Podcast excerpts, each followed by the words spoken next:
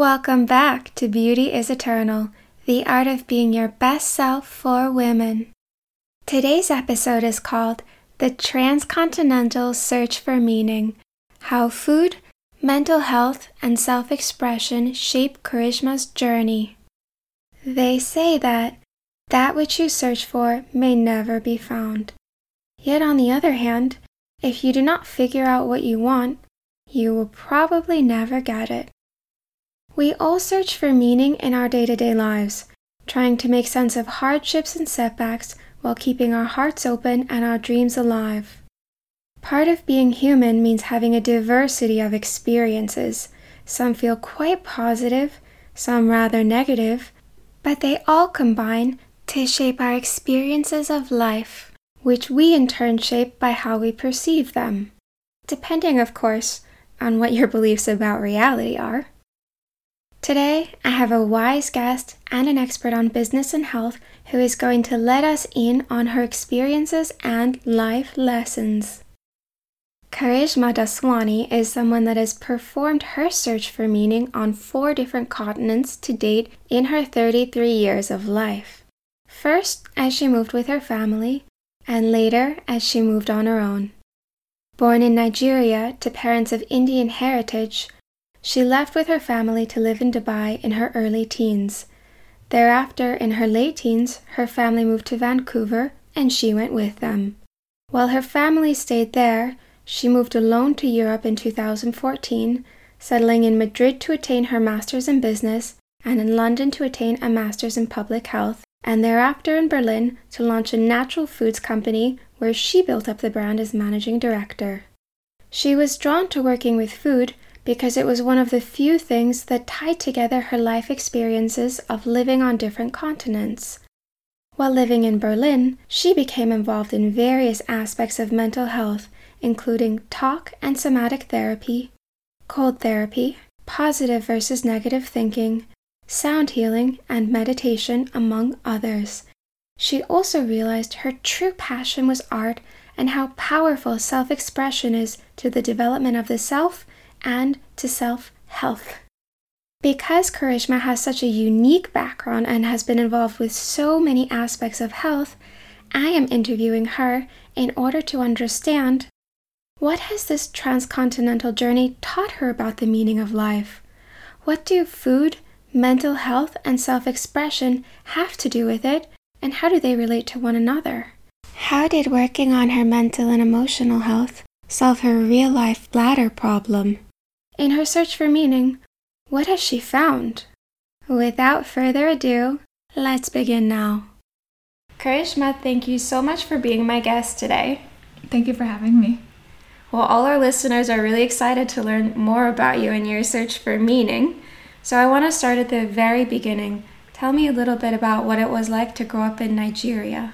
So my father was actually born in Nigeria, and my mom was my mom grew up in Ghana, and so we grew up in a Sindhi community in Lagos. I would say I had very strong like Sindhi roots. Like I like even though I was in Nigeria, like that was like a huge part of it. And it's funny because at the time, you know, when you're young, like what your norm is, and then you leave, everything changes. What was the norm um, in Nigeria for well, you? Well, like, you know, you're you don't have electricity most of the time and I think that's the case for everyone. Like maybe a few hours a day if you're lucky you have a generator it's it's very hot and i remember doing my homework to like candle with the candlelight and just getting really sweaty and frustrated. Um, but i remember like you know when you do have electricity and we, we did watch tv and then it goes off in the middle you, you get used to this like oh all right nothing's changed. You just have to everything goes dark and you just have to find your way around find some candles not having electricity and maybe now it would be much more difficult with internet and stuff but not having electricity back then was quite normal and not having running water was also very normal you know? And yeah that was basically my norm till i was 11 and you grew up with two brothers. Yeah. Your twin brother and one younger brother. Yes yes. I had a twin brother, yeah, and a younger brother who is six years younger than me. Was it different for boys and girls growing up in Nigeria, or was it very similar for all of you? I would say it was quite similar. I like I think in Nigeria it's more gender equal than like at least the Indian culture that I grew up with. So for me it, it didn't feel like a huge difference. Though I think with the Indian culture there there was a difference, but lucky for me I had a twin brother and I would always like leverage that. I'm like, oh, he could do this. We're twins, so I should. Worked out well. and uh, what kind of food did you eat when you were growing up in Nigeria? I know food is very important for you. Yeah. Um, we we ate a combination of so we ate mostly I would say Indian food, but some Nigerian food as well. And I actually really like Nigerian food.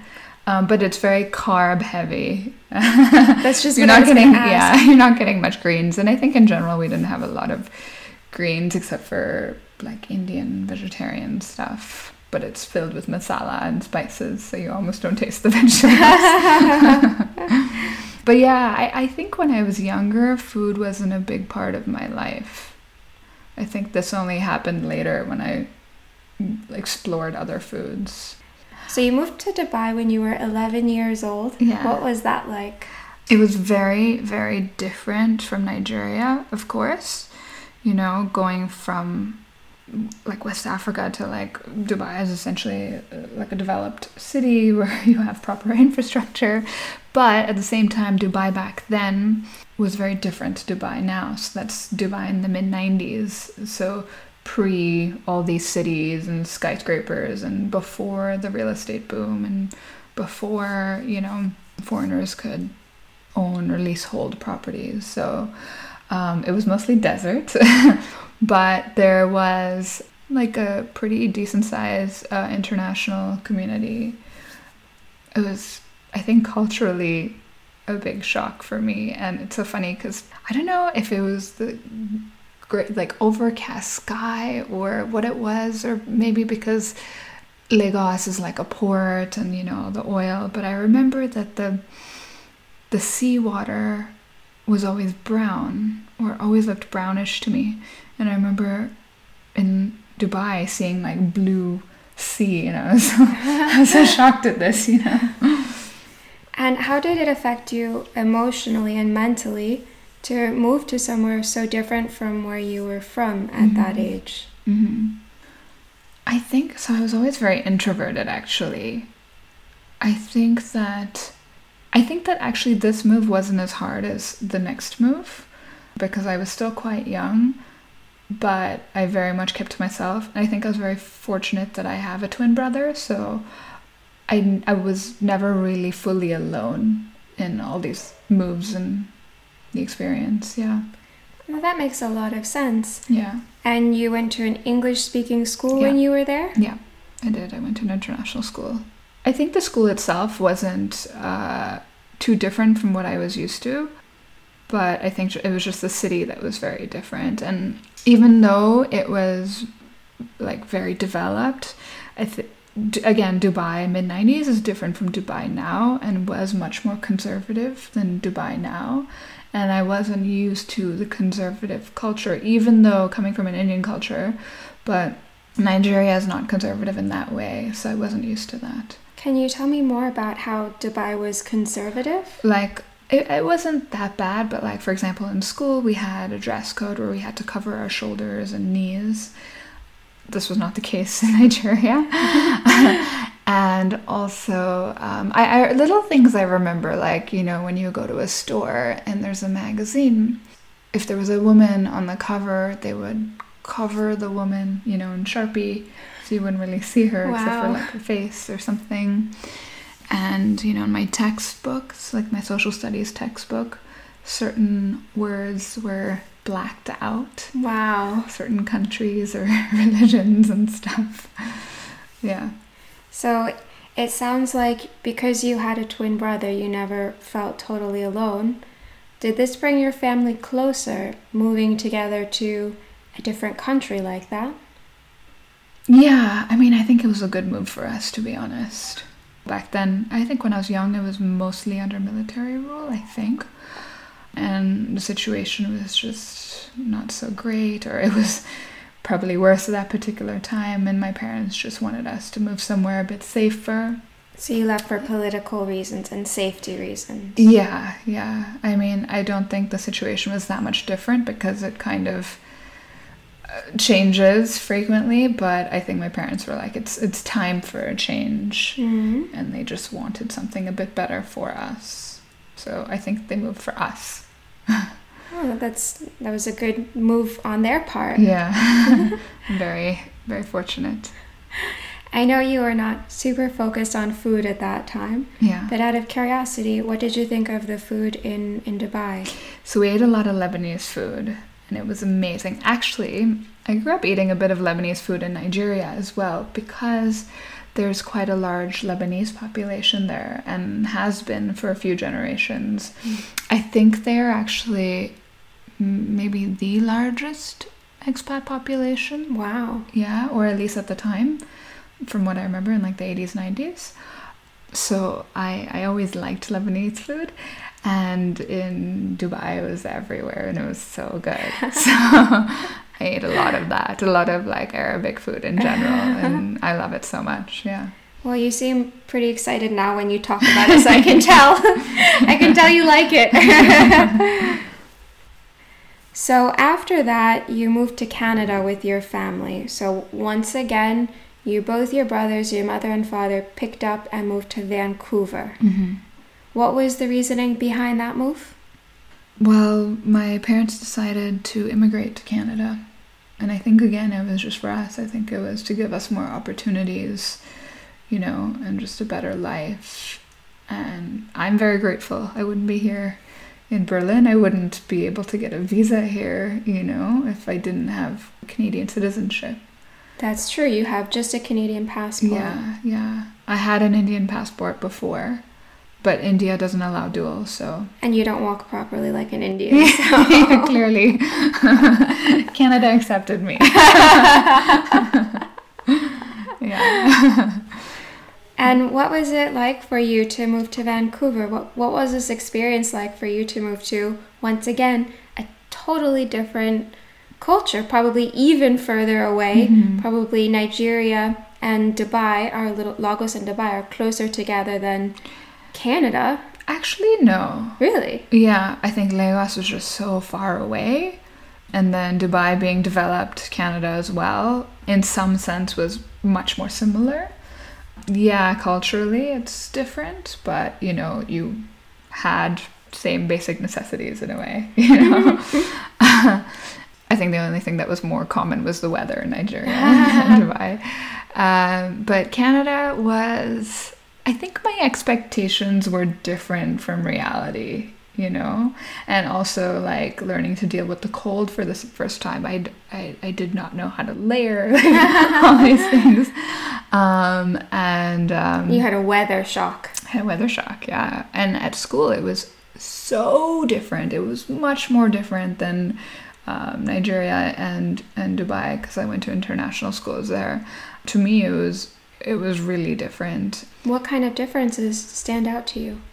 So it was very international in a different way. My my school in Vancouver, it had it was a, it was first of all very large. Like the classes were like so many more people, and um, the entire school had probably ten times the number of people, or something like that. Wow. And uh, so we had we had French immersion, we had IB, and we had ESL, English as a second language. And so it was really diverse. And actually, because we had ESL, and you know, there are a lot of immigrants in Canada and Vancouver, in that area of Vancouver. So a lot of people didn't speak English or didn't speak English well. And, you know, for me, English was my first language in, in Nigeria. It's the official language, although, you know, different dialect, pidgin English. So when I got there and people were speaking to me in different languages and Punjabi, and I'm not Punjabi, so I was so confused. I would say, in fact, it was more of a cultural shock for me, you know, because my expectations were different. What did you expect? I didn't expect it to be so international to the point that, like, that there were so many different languages around me. I think in, I think in uh, Dubai and in Nigeria, I mean, people spoke a lot of English. Nigeria definitely, it's it's the common language, and uh, being an uh, an ex British colony, you know, and Dubai because it's just international. But uh, Vancouver, you just heard everything, you know. yeah. So, Karishma, where do you feel like you're actually from? It's a really good question. And I feel like my answer always changes depending on who's asking me. Well, I'm sorry for asking you something I know you get asked a lot. um, so I think that I have a tendency to automatically answer it in a way that I can associate with the other person better. So it just automatically comes out that, like with you, I would say I'm Canadian because I feel that you would relate more. And i do it so like subconsciously i don't think about it. In a way i would kind of say canadian because when i'm in india even though we have like such strong like tradition that i grew up with and like culture they look at me and they know I'm not from there just by the way that I walk, you know, even if I don't speak. How so, does a typical Indian walk that's I, different from how know. you walk? I actually don't know, but I've been told this. And then in Nigeria, I obviously don't look Nigerian, but in Canada, you know, it's very inclusive, very multicultural, even though I feel more international and not as like Canadian, it's still like very inclusive. So in a sense, I would feel more Canadian. However, I recently was talking to someone and I had trouble asking uh, answering this question, and she said to me, because she, she asked like, "Where do you feel like you belong?" And I was like, "I don't know," and I was like thinking about it, and she was like, you belong to yourself. Nation of one. She's like, like David Bowie specifically was her example. You belong to yourself. And I was like, I like that. You know, I don't belong to any country in particular. I belong to myself. That's a very well said explanation for yeah. where you're from. Yeah, yeah, I liked it. What was it like for your parents when you moved to Canada? Was it hard on them yeah. to make this transition? Yeah, I think it was really hard and I think it was such a bold move, you know. It was such like a high risk move, you know. um for my dad like moving and like, you know, like also like work, everything's still up in the air and like your income and all of that stuff and then moving a whole family um, not knowing if it was going to work out, not knowing anything. And, you know, at the time when I moved, I was like, okay, we're doing this. Okay, we're doing that. You know, you just have to like assimilate again. But I didn't really think about my parents and my dad, especially, because, you know, my mom wasn't working. So the whole financial burden was on my dad. I actually was only really thinking about it recently this year. And I realized, wow, like, to move a family with three kids, like you have to have a lot of guts and be like a risk taker. Yeah. you know, and and two moves, different cultures, different countries, and okay, me, I just had to again, like I said, assimilate into to school, but you know, like all the paperwork, like everything you have to go through, all the legal stuff, and then making sure that we have food or everything that we need, you know? Like change is much easier when you're young, when you're a child. Yeah. You adapt quicker, you learn things quicker. When you're older and you've got more responsibility, more important decisions to make, it's it's really hard actually. Yeah. I I honestly don't know how my father did it. I really don't know. Must have taken a lot of strength. Yeah, I think he is he has a lot of strength, like a lot of mental strength, mental and physical in this sense. Um, but yeah, I really am so appreciative. I actually told him that on the phone like two days ago. so you move to Canada with your family, you mm-hmm. study there, you go to high school, you acclimate to it, mm-hmm. and then you move on your own to Europe to study mm-hmm. after that. So I actually did my undergrad in Canada, but I didn't stay in Vancouver. I went to I went to a town called Kingston, um, and it was halfway between Montreal and Toronto. And I think I just wanted to have my own experience. I wanted to, you know, go somewhere different. And I also didn't want to go somewhere where my twin brother was going because I wanted to finally have a different life and not just be considered a twin. and, you know, I'm really glad that I did. I had a great time and I feel like it was like my step towards developing myself, you know? That was your first time living out on your own exactly. without your family. Yeah. I feel like you kind of need that step, you know? I mean, I agree. Yeah. you don't, you learn more about yourself when you're away. But okay, so why didn't I stay in Canada? Yeah. Well, then after that, you moved, mm-hmm. you moved to Europe. Yes. So I moved to London. I did my master's there. I actually I'm not sure why I chose London specifically. I just felt like an itch to go somewhere I hadn't been or hadn't lived, you know. And uh, after that, I so I studied public health, and so after that, I went back to Nigeria, and then I went to India, and so I did health consulting and some public health stuff, some NGO stuff and I don't know, I just I felt like the moves were so natural for me, you know, it's like the the constant in my life became the move, you know. and then after that I moved to Madrid and then Berlin. So I've been in Europe for 5 6 years now. Yeah. And how has living in Europe changed your relationship to your family? Has it changed it? I don't know if living in Europe in particular, but being away, definitely. I have to say that I don't think I'm the best communicator using phone. So like, I don't reach out as much as I should, or I didn't reach out as much as I should, and that's something that I have changed quite a bit this year already. I generally don't like using my phone too much. I like living in the here and now, but well, that actually makes sense. That's actually how we're meant to live. Yeah, so. yeah. I think that um, I think it changed me and thus my relationships living away because like i said earlier you discover more about yourself and you sort of transform and become yourself in a way because you grow as a person with new experiences and meeting new people. I think that my relationship with my family wasn't much different for a long time, but it's slowly changing now for the better. And I think that's because I'm putting in more effort with communication. I think, and also because I've changed a lot recently, that it's helping my relationships too.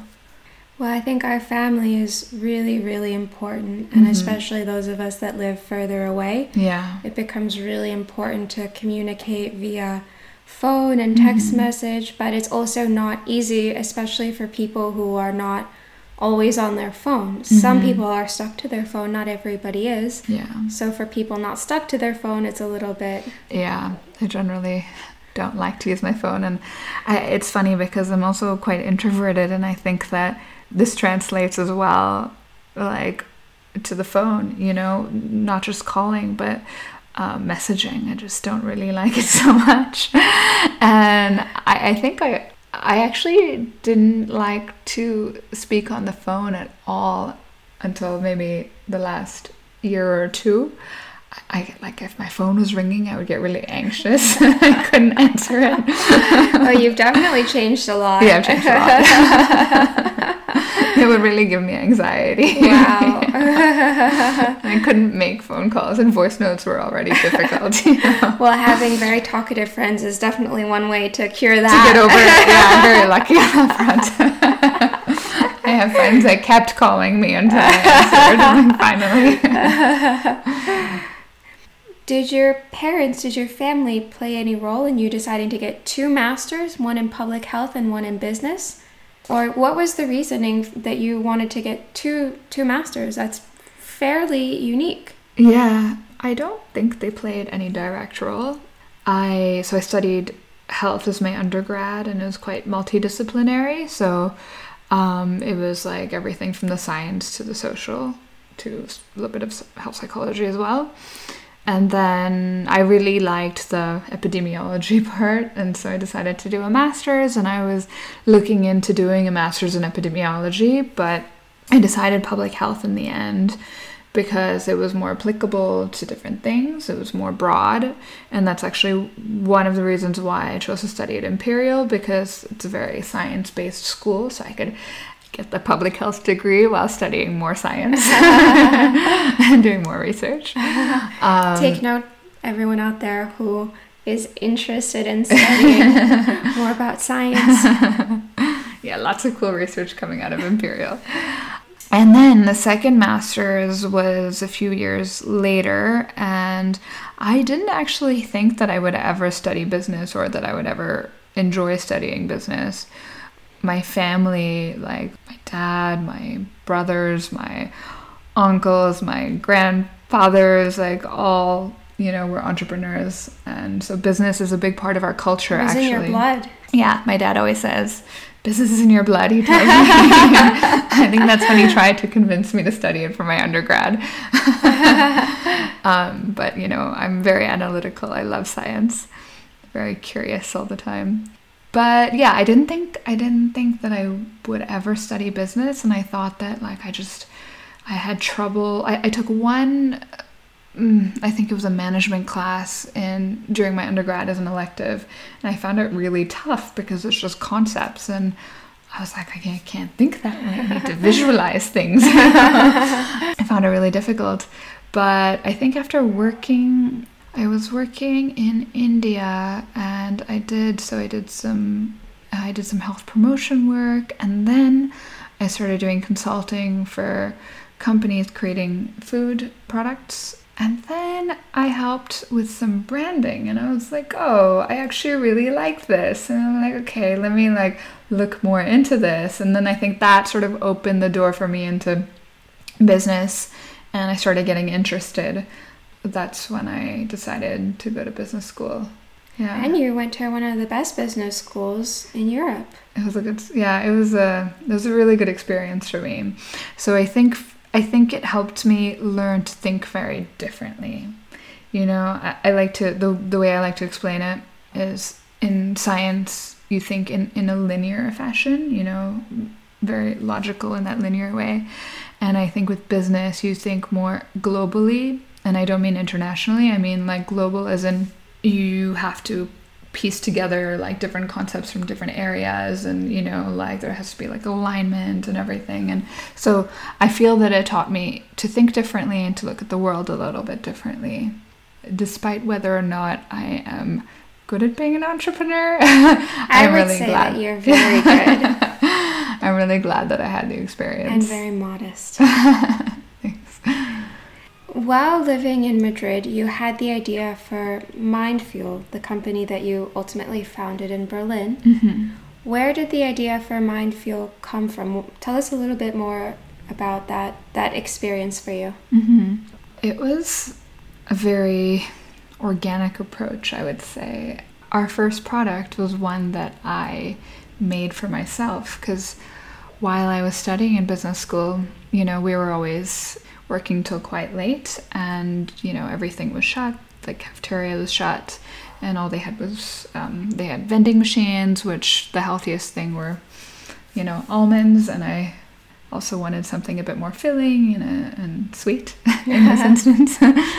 so um, I started making little mixes to chia puddings for myself because and carrying it with me because I was like, oh, there's a water fountain. I can just add water and then make this pudding for myself and so I started bringing it to uh, to school. Two other guys I was working with, they saw it and they were like, "Hey, this is a really great idea. Let's try and sell this." So we um, tested it out a couple times at business school and we tried selling it and we went well. And then it was towards the end of our program, and we were like, you know what? Let's let's just test this out and see. And this is when we decided to come to Berlin because Madrid was not the most ideal place for this type of product. And we are actually thinking that Berlin would be really good because um, there's a huge vegan community here.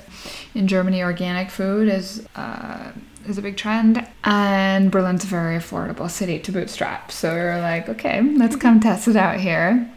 And we did. We tested it at some of the markets and we made like the fresh puddings and people liked it so we were like okay let's try packaging it and selling it. So just it was sort of one step at a time. Since then i've come out with a lot more different flavors and more products. So that was what brought you to berlin mm-hmm. four years ago. Mm-hmm.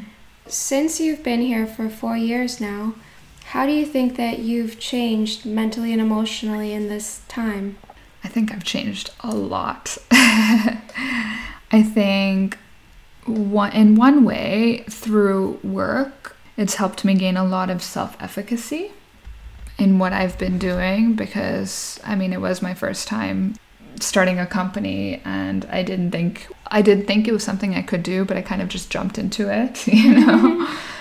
And through that, I, I, gained a lot of experience in different parts of the business because I, I, tr- I, tried a little bit of everything, you know. the beginning, you have to do everything. and um, learn everything and, the hard way. Yeah, yeah, exactly. You also learn what you're good at, what you're not good at, what you like, and what you don't like, which I think were really important for me. And then I think personally, I've changed a lot as well. Part of that is like through like some health issues that I went through.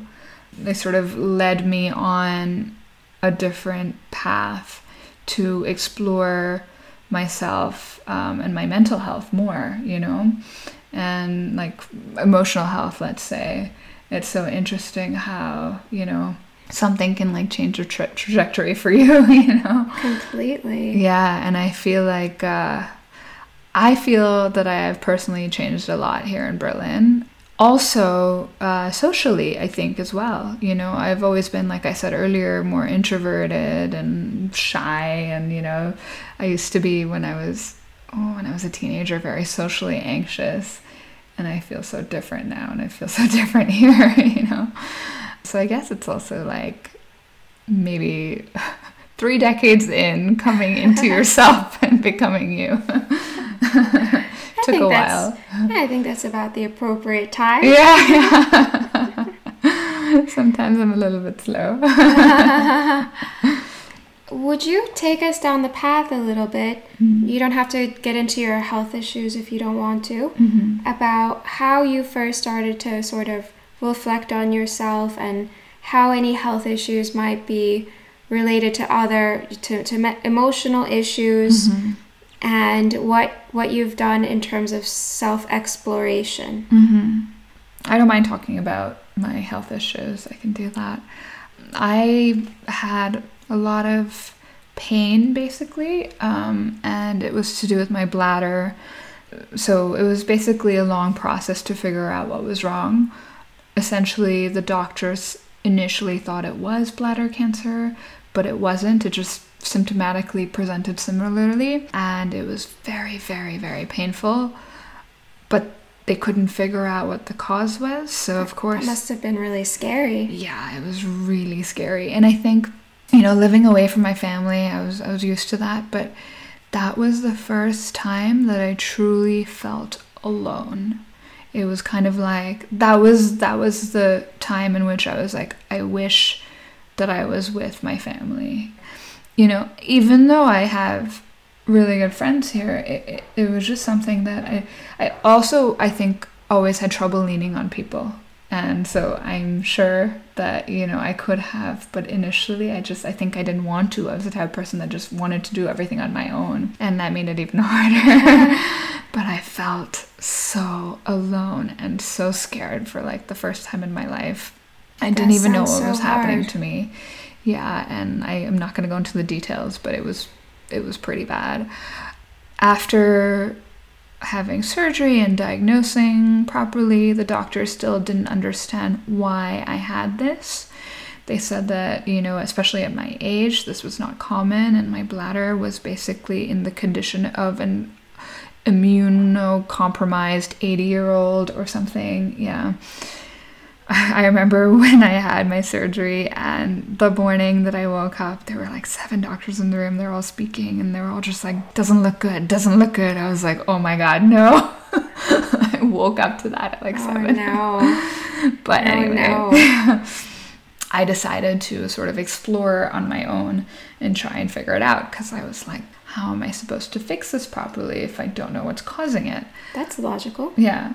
So I tried so many different things, like not only to figure out what it was, but also different types of solutions, you know. So, you know, I went went to my urologist and I did a, like everything she said. Unfortunately, a lot of it was taking t- antibiotics for like I don't know, 6 months, no, almost a year, something like that Daily? daily yeah it really like affected my body a lot and in retrospect i wouldn't have done that knowing what i know now but okay at the time you were you, know i was for an answer. You yeah were and i was pretty desperate you know Yeah. yeah and then i had to go in for these like catheters but anyway that was all for the symptoms uh, so I was still searching for the cause. Um, I did everything from I went to a naturopath. I found out about my immune system and how how bad it actually was, you know. And I started doing acupuncture. I did I did so many different things because I read about how you know bladder issues might be related to or like has comorbidities with um, gut issues. So I tried a lot of different things, and then I was listening to a lecture on how suppressing your emotions can manifest physically as cancer or heart disease. And I was like, hmm, I don't know. Like, people told me that, you know, and someone mentioned to me that, you know, the bladder in Chinese medicine has something to do with fear. And, you know, I. I never really believed in that. I was like, no. And when I heard this, it was coming from a doctor that I respect. And so I was like, okay, let me dig a little bit into this. And yeah, there's a ton of research on this, on how like suppressing emotions can lead to cancer. And, and in the lecture, he was describing the type of person that suppresses their emotions. He called it an emotion stuffer. And I was listening to it and I was like, oh my God, this is exactly me. He's describing me. So it kind of like it was a bit of a wake up call for me. And I was like, okay, if it can lead to cancer, it can lead to what I have. So I need to figure this out. Also very logical. Yeah. That you really followed this very scientifically. I'm impressed. it's like how my brain always works. so, um, so then I decided to. I think I wasn't mentally ready to start therapy. Um, that took me a while. I was like, no, first I'm going to read everything. I was always like, oh, I can always do everything on my own. Not the case. but I did learn a lot and I started somatic experiencing. I actually first heard about somatic on the Tim Ferriss podcast like maybe two years before that. And I heard about it and I was like, mm, interesting, but not for me. you know? And then I was thinking about it and actually you had mentioned somatic to me. So I was like, okay, let me let me look into this. And I was like, I was I think more open to starting somatic experiencing before therapy. And so I started that and then therapy later. And I think between both of these things and just me always wanting to read and learn and understand myself more, and then starting to meditate, which really helps you understand your, or like, first of all, pay attention to your thoughts. Wow, it's crazy what I learned about myself. Like, one through speaking, like all the metacognitive stuff, but another through meditation, you know, just this thing about watching your thoughts or catching your thoughts. I had no idea that I was thinking in certain patterns, and I had no idea how destructive they were to myself and how negative they were. And I was living my life in these thoughts. Like that was just me, that dialogue. I sort of became these thoughts, you know? It was so subconscious. But when I started paying attention to them, it was kind of like a wake up call. I don't have to be thinking like this, you know? I don't have to be thinking so negatively. I didn't know I was thinking so negatively. and then once you're aware of this, you can change it. You can catch your thoughts and stop them. It's hard to change something you don't know that is happening. Yeah. It's hard to make a, a real change if you're unaware of something. Yeah. Yeah. So yeah, I think the I think somatic and the therapy Step one is yeah. definitely awareness.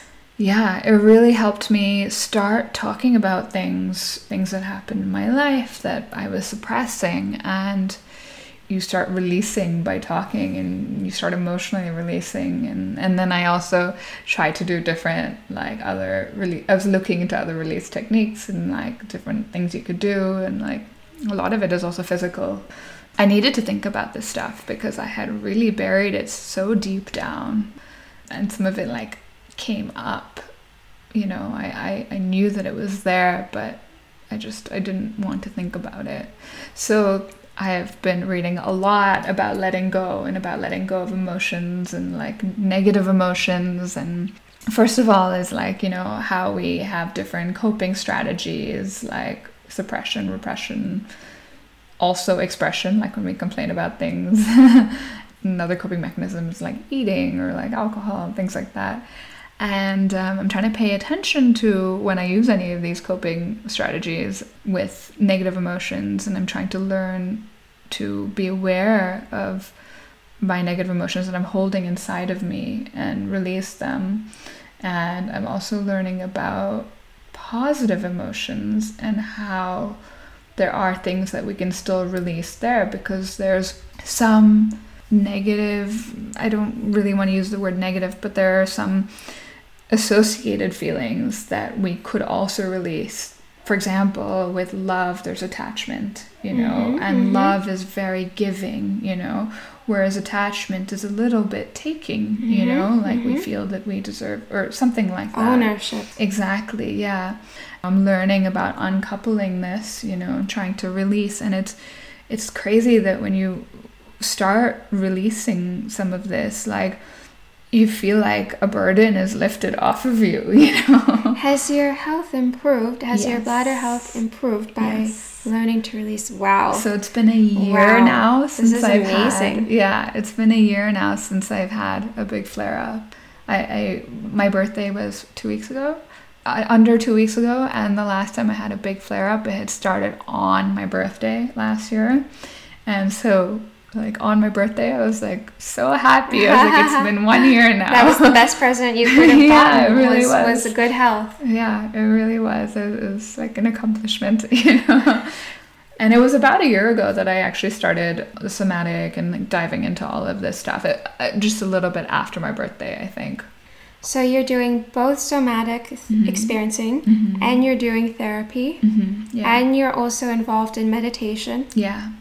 Yeah and then I'm generally reading. And you're also going to sound healing. I also yes. know you've gotten interested yes, in. Yes. A lot of the gong baths and stuff, and very interested in sound healing and how it, it different sound frequencies can affect our nervous system and it's kind of interesting, like with the EEGs and yeah, I'm I'm trying to read about everything that can like reduce my activation level. you know. Oh, I wanted to say also what I found very interesting is that all of this has helped me become more spiritual, actually. And I think I didn't believe anything before, you know, again, being very scientific minded. And I don't know what has changed, but something has made me yeah made me look at things differently and made me more spiritual. But again i'm approaching it through a scientific way. Well what does it mean for you to be more spiritual? I think sort of uh, believing in possibilities. Believing in things that you can't necessarily see or measure yeah or? yeah because i'm learning that what i have always believed is things we could only measure from our five senses mm-hmm. in a mm-hmm. sense you know i mean this is just our perspective animals have their own senses that you know like a dog can know who was in that spot five hours when it's gonna prior. Rain. Yeah, and like to us, like if I could tell who was right here, if I could smell who was here five hours ago, that would be like you know me being psychic. but to a dog, this is like his life. You know, it's normal. You know, so I'm really realizing that I was thinking in such a limited way. You know, and I just had to be a little bit more open to possibilities. And I started reading more about physics, and it's making me really open open to possibilities. Yeah. What kind of things do you think might be possible now that you previously would have said no way? that doesn't make any sense. My, my scientific brain is going red alert, false, don't like. What kind of stuff now do you think you would look at and you'd say, actually, well, maybe that is possible, or actually, hey, that that kind of makes sense, even Yeah. though my senses can't totally register. Yeah. You know, like something as small as like paying attention to like uh, energy or intuition. And I think in the past it would have been like, oh, you know, I feel this from this person because subconsciously, probably I am noticing things that they do or things that they say. And it's just my subconscious mind is piecing this together. And thus I feel this quote unquote energy from them or whatever. But now I'm like, okay, that could be part of it. But okay, so basically now I feel like that rather than thinking only in terms of Newtonian physics, you know, like what I see, what I hear, what I feel is real and that's it, I'm actually limiting myself and I'm limiting my brain. I'm not allowing myself to see what may or may not be there. Mm-hmm. And then you know when you when you read about quantum physics a little bit and you read about how like paying attention to this this one experiment can change whether light or matter is perceived as a particle or a wave and it's like wait what? So my consciousness can somehow you know alter this or things. influence this you know that's kind of mind-blowing in a way. It's like simple experiment from i i think it was like earlier in the 1900s yeah i'm realizing there's so much of it is actually energy related. If you think about atoms and even the nucleus which is where the matter is a lot of it a lot of like the quantum particles are energy related energy and light related. It's so fascinating. Mm-hmm. Basically i think that there's a lot of different waves and stuff you know and we can only see a li- very limited wavelength and we know that but it just goes to show that there's so much out there just because we can't make sense of it or can't harness it doesn't mean it doesn't somehow influence us Mm-hmm. So, in addition to opening up your mind to possibilities you hadn't previously imagined and learning to stop stuffing your feelings, so to Mhm. speak, according to what this, this scientist had said, in addition to that, what kind of things do you do to allow yourself to healthfully express yourself? Mm. I know you're you're interested in art. Do you find that that is a good way for you to release things or what works for you? I've been trying to explore like emotional release techniques, and I do still find it difficult to be honest. You know, a lot of stuff is physical when they talk about there's stuff that people use for like tremoring their bodies to release something to do with the fascia. I do like art. I don't think I'm doing it as much as I should. I think for me, I am learning personally that I need to feel more and really trying to allow myself to do it. So when I feel sad in the past, I would just move on.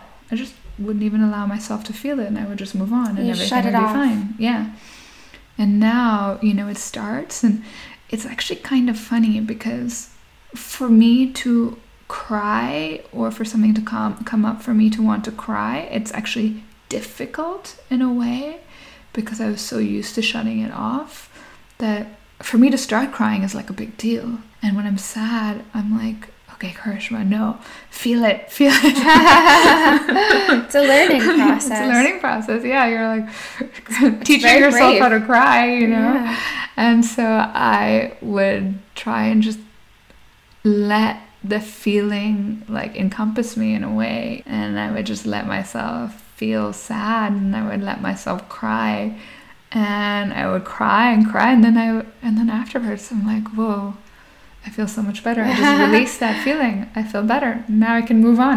like I've let go of that. Mhm. And I think in the past I wouldn't let go of it. I just like you said, I just buried it and just like, you know, shut it off. And by shutting it off, I didn't release it. I was still holding it inside of me. And it just manifested differently. My muscles around my bladder probably just got tighter and it's like squeezing everything, you know, or in my back or whatever, you know. Um, Choosing not to focus on something, a feeling when it comes up, doesn't get rid of it, it doesn't release it, it just stores it inside of you Yeah. because it needs to be expressed. Yeah, and I and I thought that that was me being strong. I was like, nope, I just can't really feel it because whatever, I'm strong and I don't need to feel it. But that was like the opposite of strength. I think it takes a lot of strength to allow yourself to feel it, and it's so healthy to allow yourself to feel it and then move on. You know, you've processed the emotion. And I think I've had, I think I still have years and years of unprocessed emotions and trauma inside of me that, you know, I'm working on releasing and sort of re experiencing in order to release. Well, you are certainly not the only one. Mm-hmm. So, hopefully, hearing this will help other people Mm-hmm. who similarly have had difficult experiences and they, at the time, they were young or they didn't properly understand how to experience and release the, the feelings that came up. hmm Yeah, when we're young, like a lot of stuff happens to us, and then we create coping mechanisms, and a lot of these coping mechanisms are just for protection, like not allowing ourselves to feel. Yeah, it's a it's a protective me- method, Yeah, and it Mhm. works very well. it works very well initially, but now it's sort of harming us in the long run when Mhm. we're not aware of it. We're not aware that we can change it, and we're strong enough now to deal with our emotions. When we were young, we weren't strong enough when things are just happening to you. This is very true. Yeah. So this makes me a big advocate for therapy, by the way. I feel like everyone should do it. So I want to switch themes a little bit, hmm and I want to talk to you about female archetypes. Okay. So there's a book by the author Dana James. hmm I've discussed it with you before, and she says that there are four ways women use to build their self esteem, and these different ways affect how they eat. So the first type of woman gets its self esteem through nurturing others. So this would be sort of the mother archetype. The second archetype gets its self esteem through career and work accomplishments. The third archetype gets its self esteem through being seductive and by having lots of love interests, by looking very good, by, have, by their appearance. hmm While the final archetype gets their self esteem based on emotions and dreams. You can take this quiz online, and I did take this quiz, hmm and I was the emotions and dreams archetype. I'm not surprised. I can see that. Well, so then these relationships, so for instance, the nurturer will maybe forget to eat because Yeah. she's so busy taking care of the family. hmm The career woman will put off eating because she's working on a presentation and then eat whatever is available at the time that she finishes. The seductress woman will eat whatever will keep her body in a nice condition. And the emotional and, and dreamer type will eat, for instance, when they are happy or sad, more based on emotions than, mm. than for other reasons. Hearing this, I would say that I'm also a dreamer. I definitely eat emotionally when I'm happy and sad. it does sound like there is a, like s- some truth or logic behind it. It's certainly a simplification. Yeah. But I can really think of most of the women I know, and they, I think, fall into one or two of these areas. Yeah, it sounds like like one could be a combination Mhm. of these with like some more dominant and some less so. Hearing this, like I can definitely think of friends that would fall under like for Mhm. example the career driven one. Yeah, and basically this is showing how our psychology and h- how we how we feel, our self-worth, how all of this is related to food and it is, you know, a lot of food issues stem from mental health. You know, we always think, oh, I just need to eat the right diet or I just need to be put on the right diet. I just need to lose these- three pounds. Yeah, and it's just it's all it all has to do with what I eat. Then I can lose three pounds pounds or exercise. Or I had a very stressful day today. I deserve that whole cake. yeah, you know exactly. So we we always think that it's just what we eat or what we exercise, but it's so much deeper than that. Being able to eat the right foods, it's not just knowing what to eat, but it's like being able to eat it, and that also has to do with how we feel and you know mentally and you know stress. yeah, we, I think we simplify it a lot and we don't really understand the root cause. Like for me being the dreamer, I think, I think, I can talk a little bit about my food issues. Um, this is a personal, but I'll share. so I I recognize that I always ate very emotionally, and I think that I would binge eat a lot and because of this I, I, would binge eat everything like even healthy food. Like i would roast like an entire like cauliflower like huge tray of roasted cauliflower and i would binge eat it till my stomach I have, hurt. I have done this you know? with brussels sprouts. Yeah yeah yeah. Or like but then i'd also do ice cream. Like i could do everything. It doesn't matter. But the the key point was because i was binge eating i would restrict the type of food that i would eat so that i would feel better about it psychologically so that's why I was like, okay, I'm allowed to do it if I eat these foods, you know? But it's not really, you're not really fixing the root cause of the problem, right? The urge to overeat. Yeah, exactly. Comes from suppressed so, emotions exactly, or emotional pain. Exactly. I figured out for myself that the reason why I needed to overeat so much was because while I was eating, during the time I was eating, it was calming for me. That's why I would just keep eating no matter how much my stomach hurt because I Your it calmed my nervous system mm-hmm. exactly. And I had very it was very specific the way I had to do it, you know, like and even if I had already eaten dinner out, I would have to come home and eat to calm myself. It was a ritual, like yeah, a, a relaxing. I would ritual. have to calm my stress levels exactly mm-hmm. my my my nervous system which is why gone to sound healing for the nervous system calming. So I would always have to listen to something or watch something, so basically something with voices by myself while eating. And what I understood from this is, you know, humans, we feel calm when we hear voices because it's like community, you're safer, you know, babies, how they fall asleep like at a party and then you put them in the room and then suddenly they wake up it's because you know it's sort of like I think inbuilt in us that when we hear voices, it's like we're safe.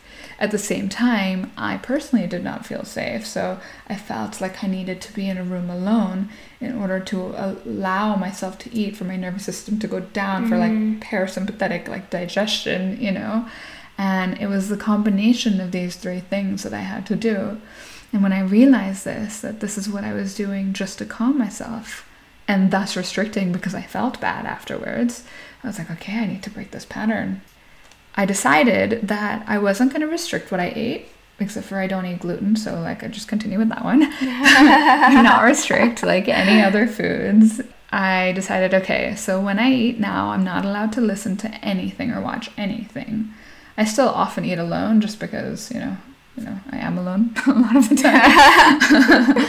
um, but I thought that I had to break that habit, like that coupling, you know. And so, eat more conscientiously. Exactly, now. exactly. So actually, what I do often is I, I often go out and eat by myself, and it's like an exercise for myself. And I'm not allowed to use my phone so there's like literally nothing else for me to do. um, okay, yeah, I'm, I'm listening to voices, but I'm like, then I'm not in my like it, like confined space you're, with a shut door. You know, it's not you're not displacing yourself. You're conscious. You're yeah. It's I'm, not an activity where you are trying to forget where you are and what you're doing. Exactly. It's not in order to just uh, tune out and calm myself. Mm-hmm. Yeah. So yeah, it's been working well for me, just um, uncoupling that. But it's it's hard, you know. You have to be so mm. conscious of it. Like I'll sit down to eat, and I'm like, oh, and I just like on and like eat my favorite foods. you know? And I'm like, no, you're not allowed to do that, you know. And it's it's it's like an itch. It's like an itch that you need to scratch, but you just have to like not do it. And that's also why I like to go out and eat because it, it, makes it a bit easier not using my phone. You don't have the same temptations. You don't have the same temptations, exactly. And you're also not alone. And you're not alone, that's true. So it's helping me a lot, I think, psychologically. Uh, it's helping me a lot deal, dealing with this psychologically. And also, I'm trying to do other things that calm me, like knowing that I'm eating because I, I want to feel calm. I'm like, okay, what else makes me feel calm? It's like reading, meditating, like do these things instead when I feel stressed because I know that I'm not hungry. You know? yeah. Um, but it takes so much. Actually, not necessarily just willpower because I feel like me restricting food took much more self discipline and willpower. It takes kindness. Yes, it takes kindness. The more you do it, the easier it gets. It's like you're rewiring stuff in your brain. You're like changing these habit pathways, you know? Yeah. Next step will be to eat healthier, but right now I'm just allowing myself to eat. I can understand you very well, as I'm sure a lot of women can understand you. Mm-hmm. I remember I used to binge eat vegetables at times when I was very stressed. So, like you, I chose something very healthy. And I remember one time I ate a kilogram of carrots. It's like two pounds or something. Mm-hmm. And a friend of mine called me and she's like, Oh, let's go out, let's go dancing. And I said, I can't go out. I can't go anywhere. I'm, I'm way too fat. I just ate a kilogram of carrots. I can't leave my house now. I was like, the party's over. It's too late. but for me at that point in time, I couldn't uh, leave home if I'd just eaten a lot because mm-hmm. then I would be fat. Even mm-hmm. if I just ate a kilogram of broccoli, which will not make you fat, mm-hmm. I would mm-hmm. feel fat.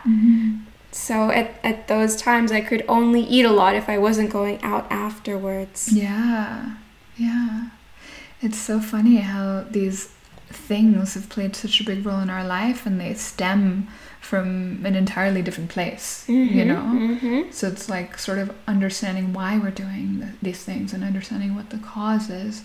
And it, for me, I always, like, like I said earlier, I like to understand. and it helps me then change because when I can understand something, it'll like switch something in mm-hmm. my brain mm-hmm. that I can, you know, do something about it.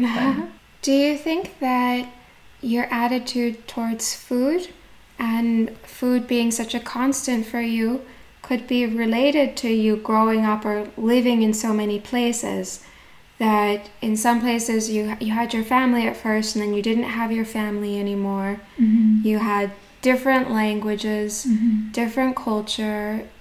Do you think that it could have also your strong interest in food been tied to the fact that it was one of the few things that was always yeah. around? Yeah. That's true I mean, I like so many different types of food, and I think having lived in so many different places, that's one thing you always have that you can always explore. I think it's a way that I explore new cultures is through their food. And I notice that I do this whenever I travel, you know? when I travel, like rather than like sightseeing and stuff, I'm like, okay, I'm in this country and I need to eat all the food. I need to try like everything local, you know. To eat all the street food and to experience experience the city locally through the food. So food is one of the ways your top way potentially of understanding a place when you visit mm-hmm, it. Mm-hmm. You want to know the people, see what they eat. Exactly. It's it's That's I think so it's a huge part of our culture. And I don't know if it's just my perspective because in Indian culture like food plays a huge role and like you eat together, you know, it's like very social. Yeah, it, in my head I think that um, I do believe that I can learn a lot from the culture through the food. And then on top of that i enjoy it. I, I feel like i can taste everything so strongly and smell everything. Well you're making me want to eat out more when i travel. Usually when i travel i don't eat out very much. I'm not very mm. food focused usually. Yeah it's my primary focus when i travel. That's so interesting i have to say it's the reason why i haven't been to cuba yet. I'm really curious about cuba but people keep telling me the food isn't so good and i'm like oh that kind of disappoints me a lot. we should take a trip together and switch roles as an experiment. I will just spend my time going to different places and eating. And I don't know what I'll do if I'm not eating. I'm like, what do I do? You have to just walk around to different places and take pictures. oh yeah, I'm also not good at photos. That's unless it's photos of food, I guess. but then I don't even share it. I just take it for myself, and then I never look at it again.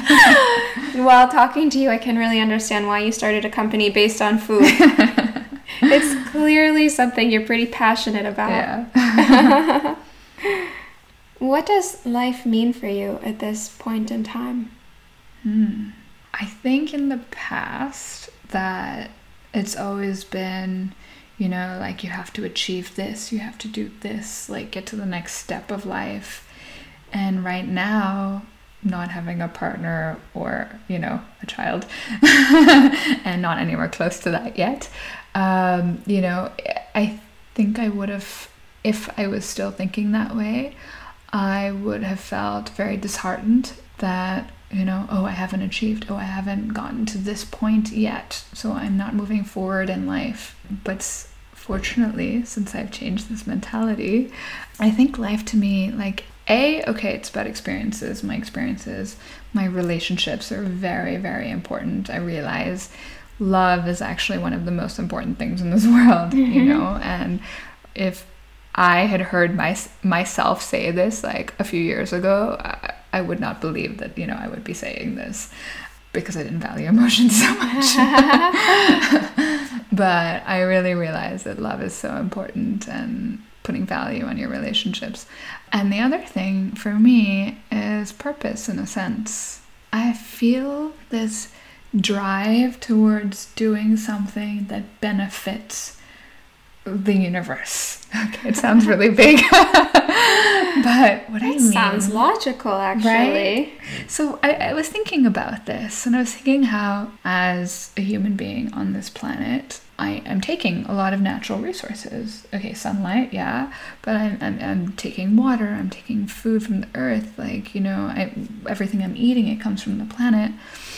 Also, for me to be here and live this life, there are so many people suffering in this world. I'm in such a fortunate position and I feel like because I because I can, I should in a sense give back. And I truly feel this purpose of like doing something to give back to the world somehow. And this is what I would like to do in the future, you know, whether it be something to do with the environment or or you know something health related I want to be able to use my skills. So, A, figure out what my skills are that I can leverage in order to somehow benefit the world. And I was thinking about how often we do things just for economic, pers- you know, economic gain, you know, and I just feel like it's so important. Yes, we can make money. We don't even need that much money, but we can make money doing things that benefit others as well. Also, I was thinking about how money in the world is where the money in the world is going and invested and you know where again we invest in things for economic gain. Yeah that's fine. But i just feel like money needs to be funneled to the right places like the right resources you know? And i feel so passionately about the environment and benefit benefiting humans I have a little bit of a pet peeve when I think about the fashion industry and money spent on this, but I love creativity at the same time. But I just feel like uh, it, it's a bit of a pity for me, you know, because uh, the world, like, we're, we're so lucky to be living on this planet, you know, we're so lucky to be here and be able to feel. And for us who are all able to live comfortable lives, you know, we should do stuff to help others, you know. It sounds very like cliche in a way, but you know, I feel it so deeply inside me, you know. It sounds to me, do you think that the future for you will hold something that involves working in some capacity in a way that's good for the planet, good yeah. for people? Yeah. Because you sound very passionate about this type of work. I do. And I think this is why I actually studied public health to begin with. You know, having grown up in Nigeria and seeing a lot, I wouldn't be surprised if I came full circle, but doing it through like an entrepreneurial lens, let's say. What advice would you give to somebody? So let's say that there's somebody who's listening to this and they realize that they have emotions they haven't dealt with they want to understand life a little bit better, maybe open their mind a little bit, what advice would you give them? Where would you tell them to to start? I would probably start with therapy. that's logical. Yeah, because then you just start talking. Uh, there's so much inside of us that we haven't thought about for so many years that we've like buried deep down. And once you start talking, you start bringing all of this stuff up and only after you bring it up can you start processing it. Mm, very true. And I think a lot of, and, and we can learn more about ourselves through this. We can learn more about how we think through this and how we can even potentially change our thinking patterns. And that changes how we feel about ourselves as well. Completely. You know? And I know that money is a big reason why a lot of people haven't started therapy, but there are, you know, through tech and stuff, there are solutions that are cheaper platforms and stuff. So So I really think that uh, I really think therapy would be a good A- start. A, good first step Yeah, yeah. for some self assessment. Yeah, yeah, because like I said earlier about myself, you know, I thought I could do everything on my own and I'm that type of person where I want I want to do, I'm very determined and I'll learn everything and read everything, but you know, in something like this, the relationship matters a little bit. And- Sometimes you you need a little help. yeah, and it's hard to admit that. I know. but I'm so glad that I did and I realized it's my ego sort of holding me back. been learning a lot about my ego and even when you feel like you have low self-esteem and low self-worth a lot of it is still ego related but yeah yeah. You drop that and start therapy. And then you can deal with it later. Would you would you advise somebody, let's say that you were talking to a couple parents and they're thinking about moving to another continent with their children, mm-hmm. would you advise people who may potentially move around with their children a few times to do it? Would you say that in the end it's okay for a child to, to move around to different locations if certain requirements are met? Do you think it was really hard for you? How do you feel about moving children around a, a few times before they're 18? So I think it is hard because you don't have this consistency, right? At the same time, like you learn to be more adaptable, but you need some sort of grounding. And I think that if you're doing that, the family unit is so important. And like, I think the support from the family is very important. And I think as parents, there are big responsibilities in that in being aware of um, how your child feels because they're going through a lot and probably aren't even able to before even communicating what they feel but they're they're not even able to understand themselves what they feel. So i think that being able to communicate openly about things is important and understand understand the child. So, as long as a child has parents that can really nurture it and understand and provide family stability, mm-hmm. you think it you think it, it can work because it will make the child, as you said, quite adaptable. yeah Probably make them much more open to international travel later in life. Yeah. The world will seem maybe a bit smaller for them or a bit yeah more. definitely definitely feel smaller and you know you'll learn to make new friends and stuff but i think paying attention to emotional health is very important hmm hmm and and being sensitive you know because children are sensitive some of them you It's just true. whether or not you realize it Mhm. Before I let you go today, I want to ask you three final questions that I'm asking all of my guests. Mhm. So, I know you're a very avid reader, so this will either be very easy for you or very hard for you because you have to choose one. oh Can you choose one book Oh, wow. to recommend to our listeners? oh that's so tough hmm Ah. wow that's really really tough. Okay so it also depends on who the listener is because i have different groups i have different books that appeal to different people. Um So, in this case, it's really, really hard for her.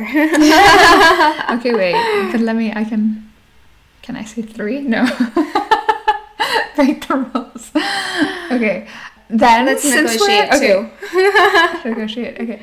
So, uh, since we're talking a lot about emotions, I really liked the book Letting Go uh, by Dr. David Hawkins. And it is a little bit spiritual. And if you're not, you just have to read past that, you know? But there's a lot about letting go of emotions, which I feel that we all sort of need to do. I need to read this book. It's it's so good. It's a long read, but it's really good.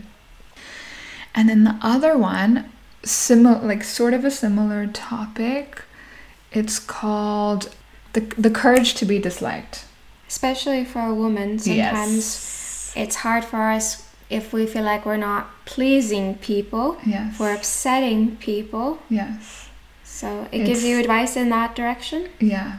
Yeah. I mean, it's it's on the psychology behind it, but it's really interesting. And it's an I would say it's a much easier read than the other book. Yeah. If you want, you can name the third.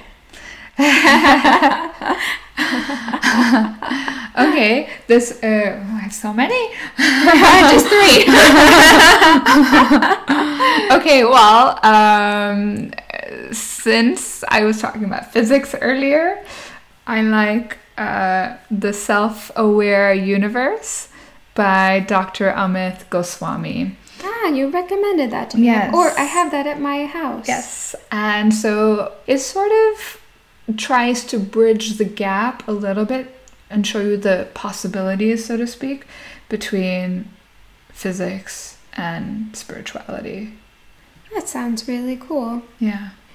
What is the best thing for you to do that's healthy in a time of stress? What's your best advice for handling stress in a healthy way? Mm. I'm still learning this, to be honest. because I have to say, I do feel stressed very easily. Um, You've already mentioned a couple of things, though. Yeah, yeah. Meditation's been a big thing in my life, and I, I'm really enjoying the sound healing. But you know, uh, recently in dealing with stressful situations, inter- interpersonal situations, I feel like writing down what I want to say and explaining how I feel has really helped me release because sometimes, you know, it's not appropriate to say to say That's true. yeah. And so when I write it down exactly as I would like to say it, and not only that, because that's also just very emotional sometimes, but really explaining the reasons why I feel this and why they mean something to me and going into the details, it first of all helps me understand myself more and why I'm and why I'm feeling this. And secondly, it actually helps me release some of the stress, you know? That's great advice. Yeah. That makes so much sense. Yeah. When you write it out, it's like in some way you release the words Mm-hmm. so that they're no longer inside of you and you free yourself in some way. That's And very think- good advice. Yeah, and I think the key is not only writing it how you would send it, but also explaining why. And it really helps. I, I, I really feel that that part particularly helps me to release it because then I'm, I'm really getting to the root of it in a sense. That makes a lot of sense. Yeah. So, my last question to you is what place in the world do you recommend everybody visit?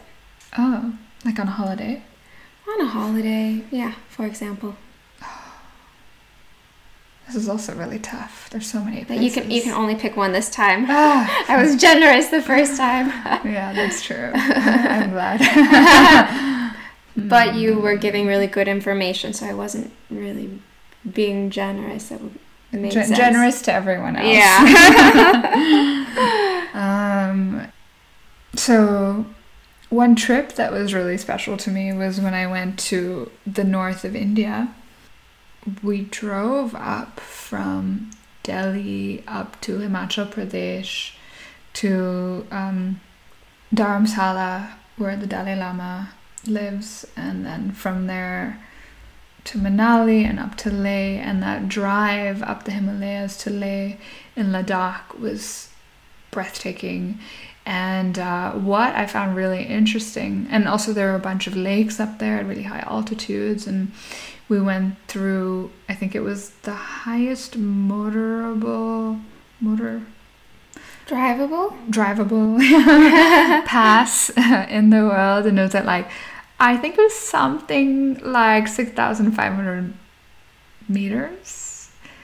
Does that sound right? It could be right. Yeah. Anyway, it was the highest motorable pass, and uh, basically on that drive, we we saw so many different um, climates, and uh, it was just it was just so beautiful and so interesting, and it was really interesting for me to see how people lived because you know it's kind of almost like desert like up there because it's so dry. By the way, you can only go in the summer because that's otherwise the roads are all frozen. It's also a very scary drive, to be honest. But it sounds uh, breathtaking and Yeah, unforgettable. Yeah. Yeah, and it was really cool to see that people live in these like little villages that exist because they, you know, create little irrigation systems from like the rivers that come down the Himalayas, you know? Wow. And seeing that, you see like how people used to live, and you can see like the cow dung that they're drying on the sides of the buildings. There were like houses, huge things of cow dung because they use it as energy, you know? It's like a time capsule. It is, and it was just fascinating to me to see that. When you know? when did you visit? This was when I did some public health work in Dharamsala actually, and so it was about seven years ago. Seven years ago. Yeah. I'm definitely adding it to my list. Yeah. Yeah. And it's also, you know, going to Dharamsala is quite spiritual as well. See, you were spiritual then already. You just didn't know it yet. yeah. Mhm. Yeah. Yeah. It's a very interesting place and it's so different from the rest of India. Oftentimes in India, you feel a lack of space because it's such a populated country, and up there, there's nothing but space. Wow.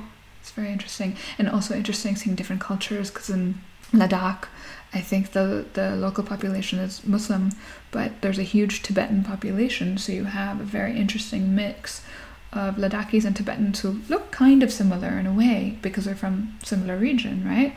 But totally different religions and living together. It's quite quite cool. That sounds really interesting. Yeah, yeah, I really like that trip. Well, thank you so much for sharing all of that information and for being my guest today, Karishma. Thank you for having me. I loved having you. Bye. Bye.